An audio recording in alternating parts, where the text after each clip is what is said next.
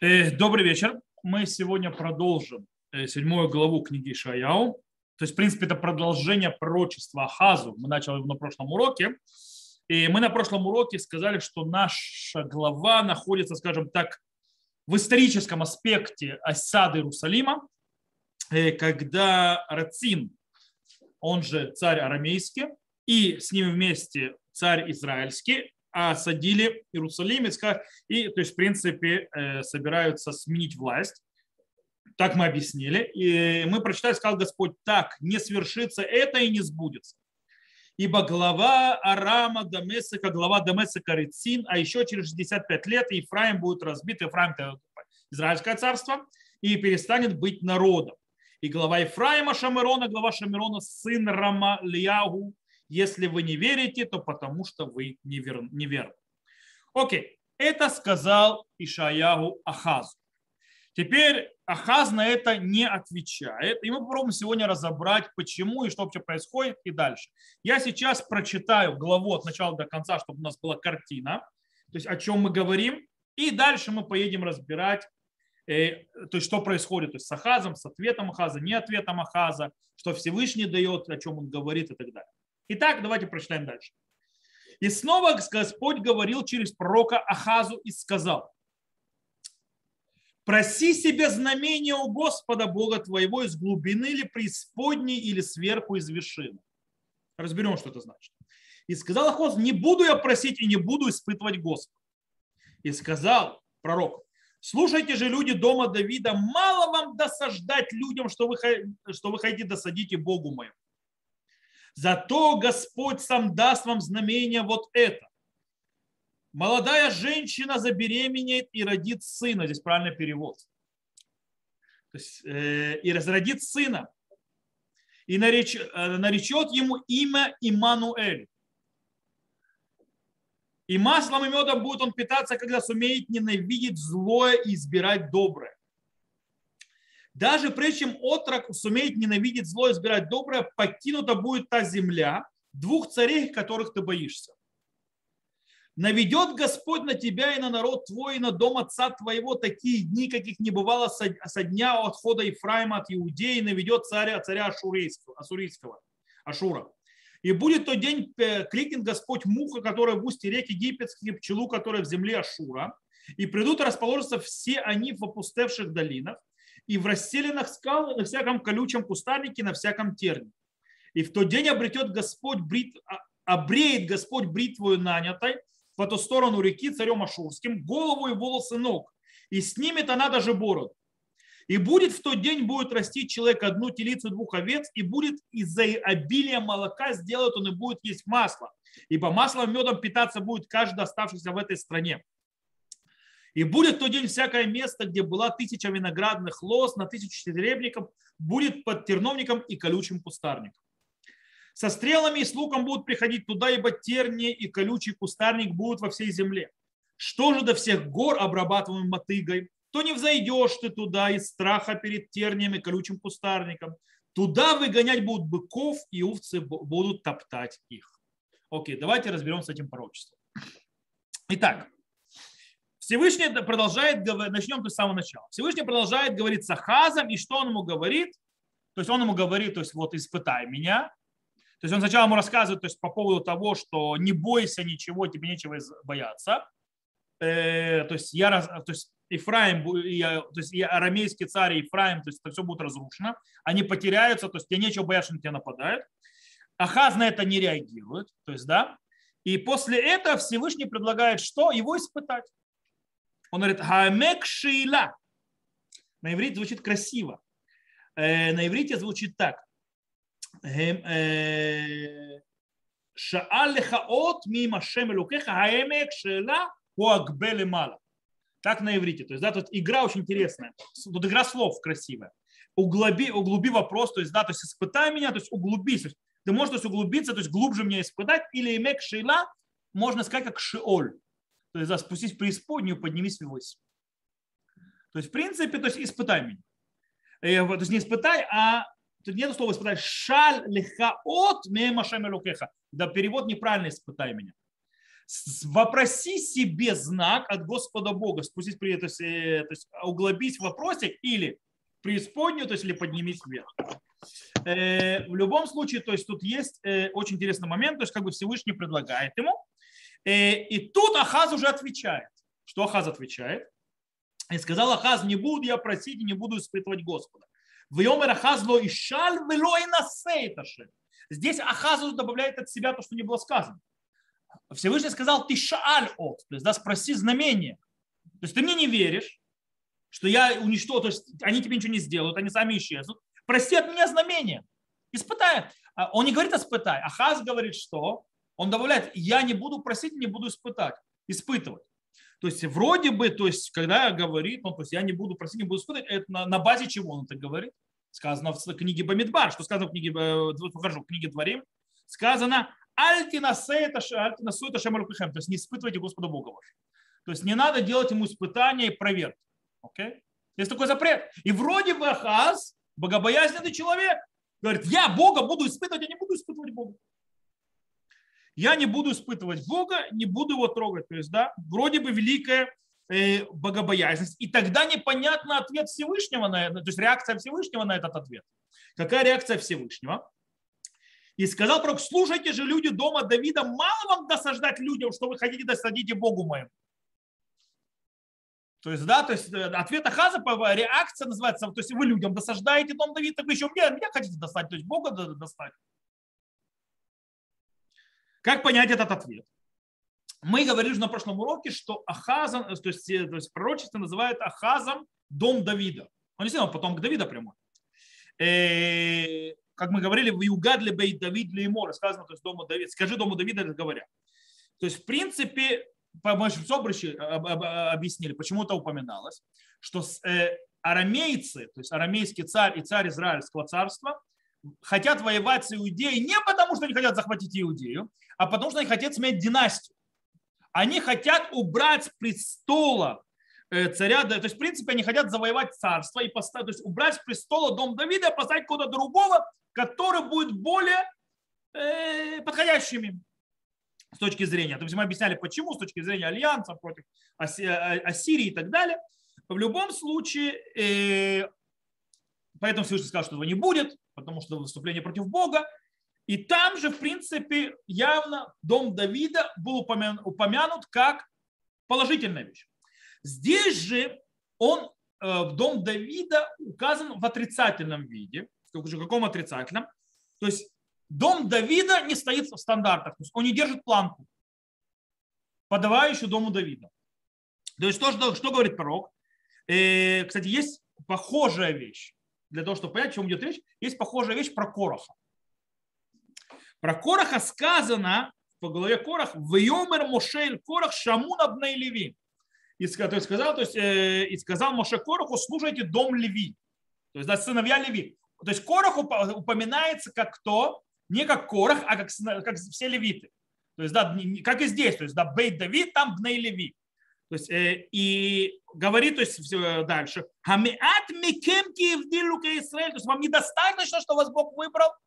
Та же самая фраза использует Ишаяу. Хамиат лахем, то есть, то есть, я вам на сейчас прочту, он говорит, «Э, Шимуна бейт Давид, хамиат микем халеота банашим, то есть, вам не хватает, то что вы над людьми, то есть, издеваетесь. Э, Киталу гамбейлукай, то есть, да, то есть вы будете, то есть также, как на русском языке перевели, досаждайте Богу. То есть мало того, что вы людям досаждаете, так вы еще Богу будете досаждать. И то же самое, а мы кем кивдилу Израиль утхем, то есть да, момент что вас Всевышний выделил, то есть Мейдат Израиля акривут хем и лав лаводат авудат мешкана шем ламод лифне айдали шарта. Вам недостаточно того, что вас Всевышний отделил, чтобы вы стояли то есть, перед э, то есть, из всего Израиля чтобы приносили жертвоприношения, служили и так далее. И так далее. То есть, в принципе, здесь э, что происходит? Там, как с Корохом, дом левитов, то есть левиты, и как здесь дом Давида получили от Всевышнего э, самхут, то есть да, какую-то власть, какой-то наделил их определенной властью, какими-то определенными полномочиями. Когда левитов наделил, то есть кигуна, то есть в принципе служению Всевышнему, так или иначе, то есть дом, дом левита и коины тоже – Э, то есть потомки Агарона, но также это левиты, то есть они эти служат то есть, так, а эти люди служат по-другому, но и те, и те служат Всевышнему, тогда как э, царя, то есть дом Давида наделил царство. И, и те, и другие, скажем так, э, требуют большего, чем они получили. И таким образом они как бы сомневаются во власти Всевышнего. То есть их Ахаз тоже, в принципе, скажем так, э, не выполняет свою задачу, как царь. Э, он перестает действовать как дом Давида, полагаешься на Всевышнего, идущего за Всевышнего, слушающего пророков и так далее, и так далее, он начинает служить себе. И когда он начинает служить себе, э,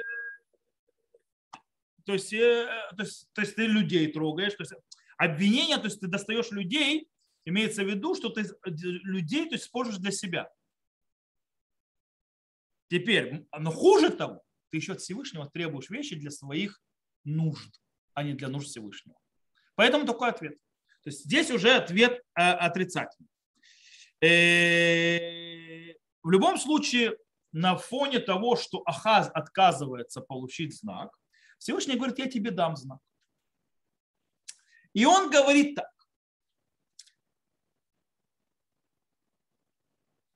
Зато Господь сам даст вам знамение. Вот эта молодая женщина забеременеет, родит сына, наречет ему имя Имануэль.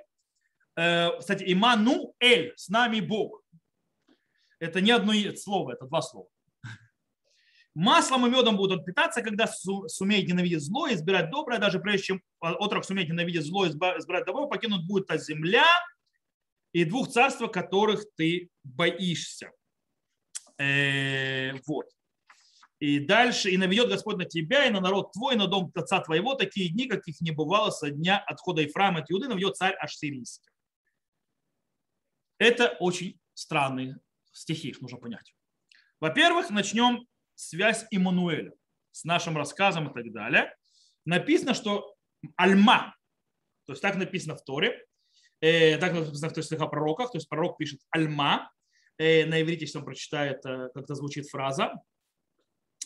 Велахен этен Хашем гу, лахем от от. Вегине, то есть да, какое будет знамение такое? Гине альма хара вюледет бе.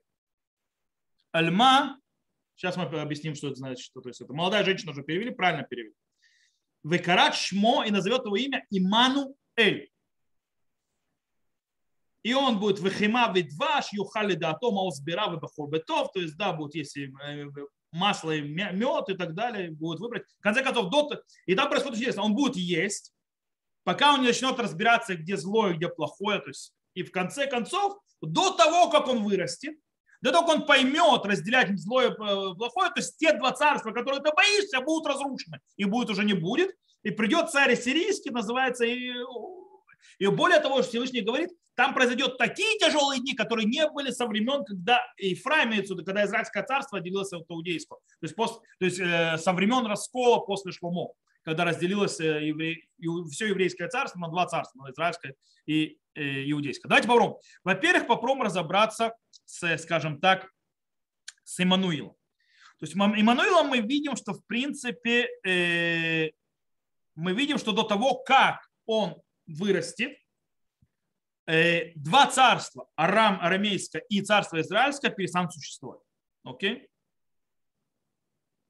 Это знак, который мы ожидали? По идее ожидали какое-то чудо и так далее. Никакого чуда. Это просто знак показательный. Причем нужно понимать, что вот этот вот, скажем так, простенький, абсолютно, скажем так, э, весьма скромненький стих, на нем базируется половина христианской теологии. Они переводят этот стих как? Они читают этот стих как один из центральных стихов появления, рождения Ешу.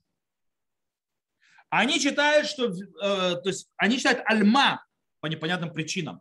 Они считают его как дева, это совершенно неверный перевод, что дева родит от Духа Святого, где-то Дух Святой вообще непонятно, родит, родит сына, и в принципе назовет его Иммануэль, это, это есть, кто такой Иммануэль, это есть Еш. Так они это объясняют. Э, И, в принципе, такое, они вносят сюда чудо. То есть, да, родиться, то есть это знамение, то есть родиться э, ребенок чудесным образом. От женщины, которая то есть, не беременела от мужчины. По-настоящему, э, когда ты читаешь этот стих по-настоящему, ты видим, что это вообще не, не чудо, а знамение. То есть показать, то есть это вот это, то есть если это произойдет, то есть так оно то есть, произойдет. То есть в принципе время рождения этого ребенка – это показатель времени происшествия того, что обещает Всевышний. То есть это рождение ребенка не показатель, что ребенок что-то особенное, а он просто отмечает время, когда что-то произойдет. И таким образом это никакое не чудесное рождение, нет в этом никакого чуда вообще. Это лишь знак. Знак, когда же происходит э, вещь. Таким образом, когда мы читаем, допустим, Радака, знаете, Радак жил во Франции и так далее, мы видим, насколько они пытались отдалить вообще любое проявление, ошибку понимания этих стихов, так, как это объясняют христиане. Говорит Радак следующее. Гине аль-махар. И вот, то есть, женщина молодая, беременна. А гальма эйна битула. То есть а, слово альма это не дева, это не девственница. Кмонаратия битула убеула. О чем идет в виду? Гине дерех гевер бе альма беула. То есть, да, это женщина, которая нормальным, то есть это женщина, которая с ней мужчина был. Векен лизехар катан бешаними кара алам. Имеется в виду, что она молодая. То есть она очень молодая. Как называется мужчина, который молодой? Как его называется на иврите? Алам. Молодой мужчина. Поэтому молодая женщина – альма. Бен мизе алам. Везот хайта ктана бешаним. То есть она просто очень молодая девушка. Как вы понимаете, те времена нормальные. Лефиках не альма. Это девушка молодая, которая родит ребенка. А? В Альмазу ты ищет навьешь это Ахаз. Это Альма, это жена Ишаяу или жена Ахаза. Вегуанахон. То есть и он более правильно, что, что это жена Ахаза. То есть у Хаза родится сын от молодой его жены. И по нему он будет проверять. Ки им гайтая счета нави, гая умера нави мошамар. Вейкарав эль навия. Радак объясняет, что если бы это была жена нави, пророка Ишаяу, то он бы сказал, что тогда приблизится к Навия. То есть, если бы она была жена пророка, она должна пророчиться. А не пророчиться, ну, ну как рабонит, то есть, да, то есть жена Равы, то есть жена пророка. Веот шамар малер ховарцеха, Имануэль и так далее. Машмаши бен белахая, то есть, да, это есть сказано, то есть расширит пределы твои Имануэль. Это имеется в виду, что он царский сын. То есть, да, кто может пределы? Пророк, что ли, э, сын пророка? Амарата хаягара авата юледит то есть и с этого момента говоришь, сейчас она забеременеет, и вот она родит, вы ты краешь мой Имануэль, когда он родится, назовешь его имя Имануэль. То есть Ахазу он говорит. Окей. То есть, в принципе, Радак что говорит? Очень пустую вещь. Ребята, это жена царя Ахаза, который родит ему сына. И он говорит, что этот сын у тебя еще называется с пеленок не вырастет, даже не будет, не сумеешь определять, то есть между Э, где добро и где зло, и уже будут уничтожены два царства, которые ты боишься. И это для тебя знак. Нет никакой девы, никакого святого духа, никакого рождения какого-то ешу какого-то. Никого. Речь идет о девушке, которая да была с мужчиной. Как вы уже видите, сразу есть спор, это сын, мы сейчас мы дальше, чуть дальше разберем, это сын пророка родится, пророк говорит о своей жене или о жене царя. То есть это есть в этом спор. Радак говорит, что это жена царя. Да, он доказывает, почему это жена царя. Кстати, очень интересное объяснение, почему во времена э, жизни Радака во Франции было обсессивное занятие э, комментария простого понимания текста Торы. Э, то есть видно просто разгар такой, то есть очень большой, по той причине, потому что во времена Радака во Франции были гонения евреев. Радак, сейчас я скажу точно, не буду то есть, кидаться точным это, я просто скажу точную дату. Так будет правильнее. Сейчас э, одна в скидку не помню, поэтому сейчас вам скажу точно. Радак. Да ладно. Интернет еле ползет. Радак. Ну, давай быстрее думай.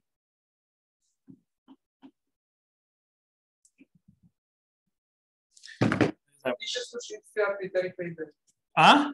Родился в 1160, умер в 1235. Зео, где-то да. То есть это, это получается 13-14 век. Да. 12-13 век. И это были тогда большие гонения. И, и то, что происходило, то есть, да, что а, были огромное количество теологических споров. Э, Причем часть из этих споров приводили к тому, что евреи э, принимали христианство. Причем как, э, то есть что они делали, христиане? Они пытались обращаться к чему? Так называемому Ветхому Завету. То есть, да, и пытались в нем то есть, находить кучу стихов, которые подтверждают их теологию, их веру. Они это постоянно делали.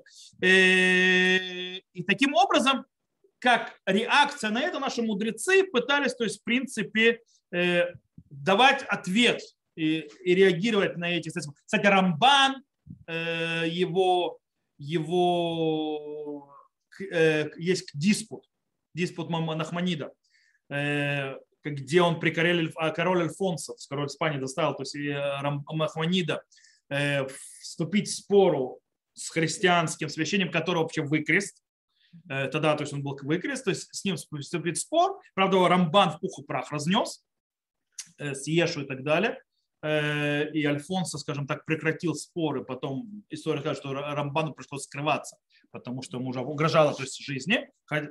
Вот. Э, в любом случае, они пытались показать, что то есть э, христиане пытались найти намеки в стихах на их теологию, на что мудрецы то есть, показывали, что с точки зрения простого понимания текста это нереально, невозможно, неправильно. То есть, да, это...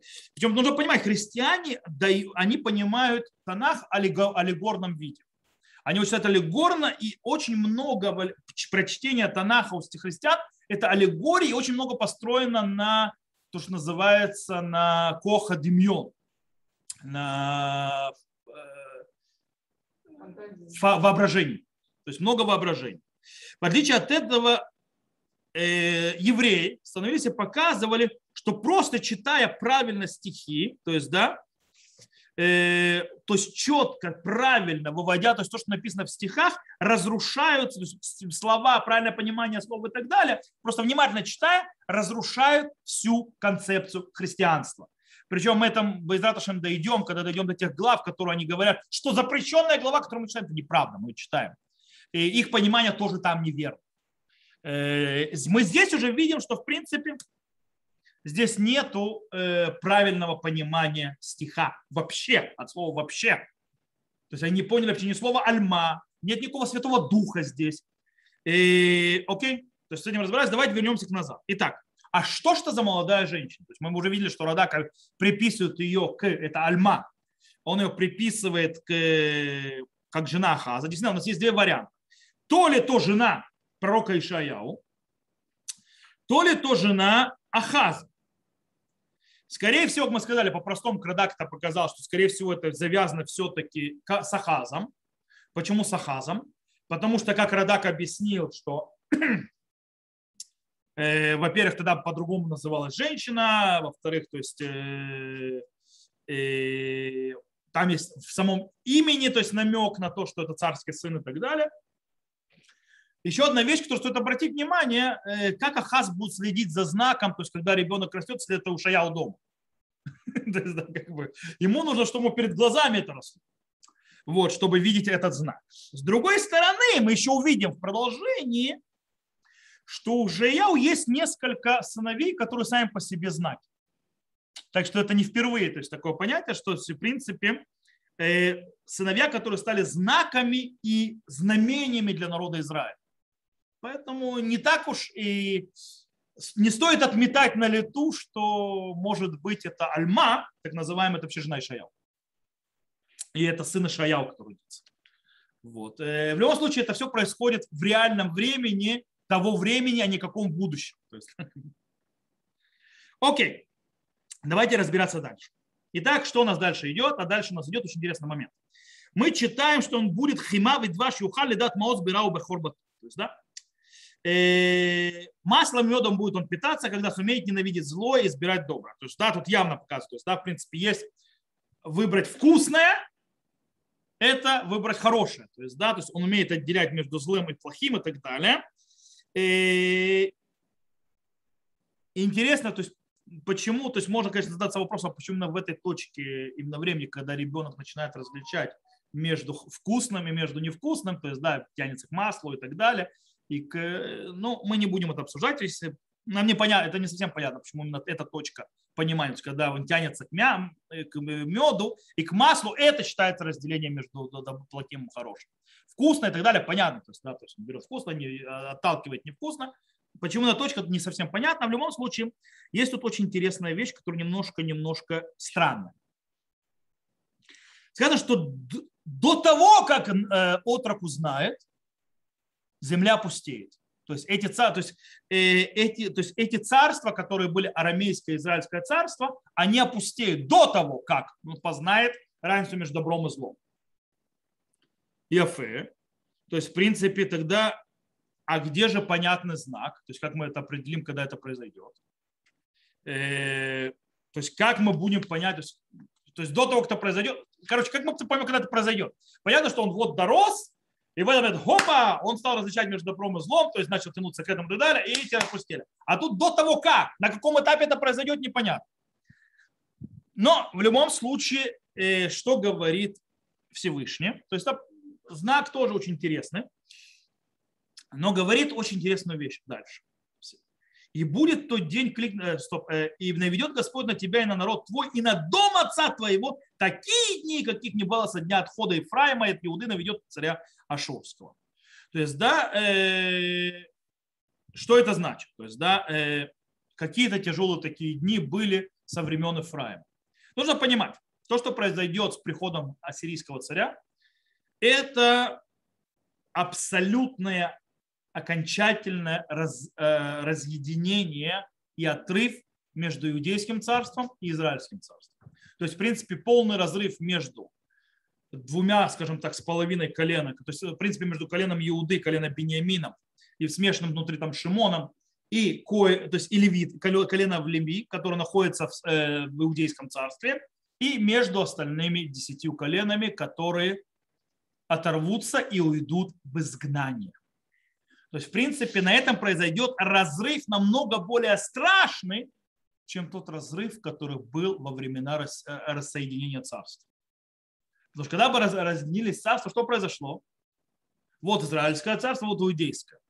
И, в принципе, были э, когда-то попытки, то есть там мира определенного, войны были между друг другом, но здесь произойдет то, что произойдет то, что не было до этого. Полный разрыв, исчезновение израильского царства вместе с коленами. Это то, что ожидается. И теперь дальше до конца, то с этого момента до конца нашей главы у нас возвращается слово «боем гау» в тот день. В тот день, когда это произойдет. Что сказано, то есть э, это, кстати, э, этот, эта вещь, то есть этот, э, фраза «боем гау» в этот день повторяется четыре раза. Давайте еще раз прочитаем окончание то есть нашей главы. «И будет в тот день, Кликнет Господь муха, которая в устье рек египетских, пчелу, которая в земле Ашура. И придут расположаться все они в опустевших долинах и в расселенных скалах, и на всяком э, колючем кустарнике, на всяком терне. В тот день обреет Господь бритву и нанята по ту сторону реки царем Ашурским, голову, волосы, ног, и с ними он даже, она даже бороду. И будет в тот день, будет расти человек одну телицу и двух овец. И будет из-за обилия молока сделает он, и будет весь есть масло ибо маслом и медом питаться будет, кстати, обратите внимание, снова повторяется масло и мед, э, оставшийся в этой стране, и будет в, этот, в тот день всякое место, где было тысяча виноградных лоз на тысячу серебряников, будет под терновником и колючим кустарником, то есть конец э, этим виноградникам. Со стрелами и с луком будут приходить туда, ибо тер, тер, тернии и колючие кустарники будут во всей земле, что же до всех гор, обрабатываемых мотыгой, тут не взойдешь ты туда из-за страха перед тернием и колючим кустарником. Туда выгонять будут быков, и овцы будут топтать их. Окей, что мы видим? Азвува двора, сказано, то есть, да, э, муха и египетская и пчела, то есть, которая, э, на что, о чем идет речь? Это э, намек на, две, на два больших царства. Так Раши говорит, то есть два больших царства и большие войска. Имеется в виду, что с ними произойдет. Как сказано, они э, придут расположаться все они в опустевших долинах и расселенных скал, на всяком колючем кустах, на всяком трене. То есть, да, в принципе, э, что это обозначает? Это обозначает, все опустеет, и они распространяют, то есть, то есть о чем идет говорить, где опустеет? Место там, где находится Израильское царство, Арамейское царство. Это все опустеет, и вместо них придет, то есть вот это вот все зазелезет. Муха и пчела, то есть какие-то другие, то есть люди. Но мы знаем, что Санхериф менял, то есть потом он привел, привел туда там всяких товарищей. То есть, Э, дальше мы читаем, что также ничего не останется. То есть, да, 20 стих сказано в боем Гау и Галеха э, Ашем, то есть Бетар, то есть в конце концов, то есть ничего не останется. В тот день выбреет бритвою Всевышний все. Э, бритва в этом случае это кто? Это Ассирия. То есть Ассирия, она то есть, в аллегории бритва, которая придет просто все срежет, не оставить ничего. Это то, что происходит. В принципе, дальше в 21 стихе продолжается и говорится следующее. Вегая боемагуя иш и глад бакар, вештейцон. То есть там рассказывается очень интересный момент, что у человека будет э, э, и глад бакар, это как бы будет телица и две овцы, но у них будет так, то есть, но они будут настолько тучными, они принесут столько молока и так далее, и так далее, что он сможет сделать кучу мяса, э, масла с этого, с этого дела. То есть, э, что имеется в виду? Кстати, понятие масла, это имеется в виду, что они будут ходить и есть, они будут очень-очень, скажем так, тучными. Э, кстати, я еще раз повторяю, обратите внимание, что э, масло и мед, они напоминают, напоминают снова этого отрока Эммануэля, который родится у Ахаза или у Ишаяу. Э, до того, как это, то есть для того, как он отведывает, это придет э, уже конец Израильскому царству и так далее. Только почему? Потому что это отведать сможет только потом.